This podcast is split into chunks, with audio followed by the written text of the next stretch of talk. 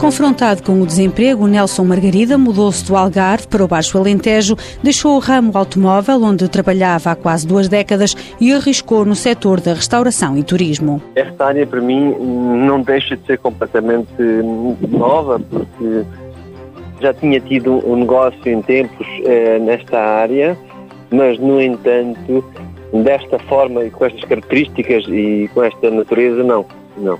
Então foi um desafio novo. No início de 2015 abriu a Casa Amarela, um bar-restaurante com comida regional. A Casa Amarela hum, é um projeto que existia, mas não existia já aqui na Vila de Bértola, mas não estava hum, a ser devidamente explorada.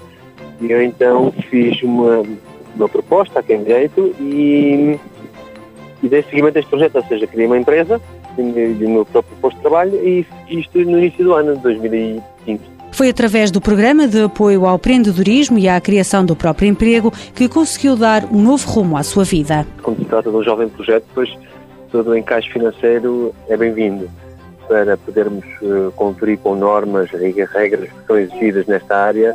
Foi preciso, foi preciso essa verba e foi para aí canalizada e hoje já reunimos tudo o que é necessário estamos abertos ao público e cumprimos com todas as regras e normas que nos são exigidas. Nelson Margarida já criou mais três postos de trabalho e no futuro espera conseguir mais. Depende da evolução do negócio, as coisas têm que ser feitas de uma maneira muito sustentável e vamos ver, eu penso que sim, penso que esta zona do Baixo Alentejo é uma zona ainda a explorar a nível de turismo.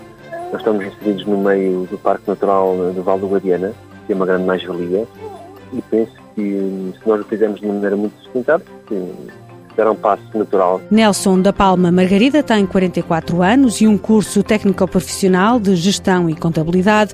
À margem do projeto Casa Amarela, já abriu um hostal. Mãos à obra. Com o apoio da União Europeia, Fundo Social Europeu, Programa Operacional Assistência Técnica.